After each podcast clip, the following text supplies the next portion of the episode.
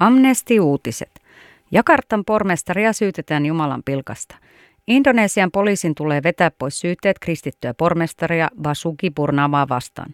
Netissä leviävän videon, jossa Purnama näyttää kritisoivan Korania, on editoinut tuntematon sosiaalisen median käyttäjä. Indonesian ääri-islamistit vaativat Purnaman vangitsemista. Häntä odottaa jopa viiden vuoden vankilatuomio. Indonesia haluaa esiintyä suvaitsevana maana, jossa eri uskontokunnat voivat elää rauhanomaisesti rinnakkain. Maan Jumalan pilkkalakeja kuitenkin käytetään usein vähemmistöuskontoja tunnustavia kansalaisia vastaan. Rehendi Jaman, Amnesti Kaakkois-Aasian ja Tyynenmeren seudun johtaja, on sitä mieltä, että Jumalan pilkkalait tulisi pikemminkin uudistaa. Venäjä.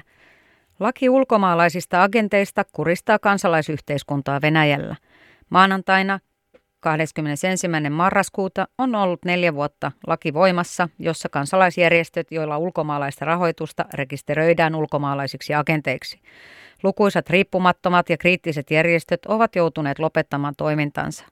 Laki on suunniteltu kahlitsemaan, mustamaalaamaan ja hiljentämään kriittiset kansalaisjärjestöt.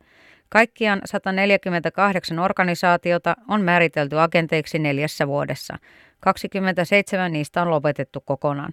Monet järjestöt tarjosivat palveluita, joita valtio ei kyennyt tarjoamaan, kuten esimerkiksi oikeusapua tai psykologista tukea syrjinnän tai väkivallan uhreille. Nyt nämä tavallisten venäläisten hyvinvoinnin kannalta tärkeät palvelut on joko estetty tai ne ovat vaarassa, sillä järjestön katsotaan osallistuvan poliittisen toimintaan. On siis selvää, että viran, Venäjän viranomaiset Venäjän viranomaisten päätarkoitus on ollut kriittisen ja aktiivisen kansalaisyhteiskunnan tukahduttaminen. Se halutaan korvata säyseillä ja epäitsenäisillä hallituksen toimien kannattajilla.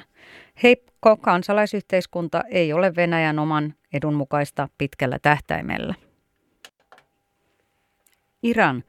Propagandavideoita teloitettujen sunnimiesten tunnustuksista – Iranin viranomaiset ovat marssittaneet kuolemantuomitut sunnimuslimit televisioon, jotta huomio kääntyisi pois epäoikeudenmukaisista oikeudenkäynneistä.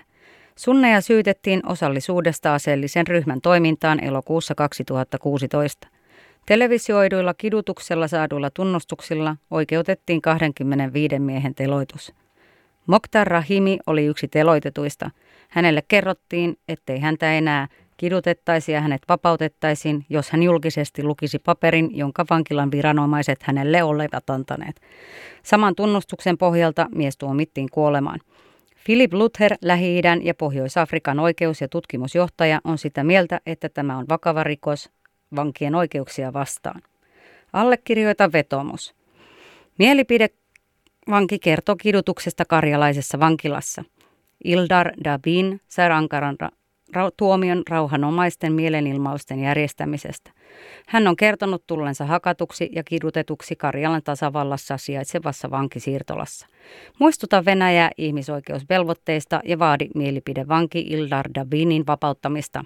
Allekirjoita vetoomus osoitteessa www.amnesti.fi. Uutiset toimitti Amnesti Suomi ja lukija Milla Kivinen.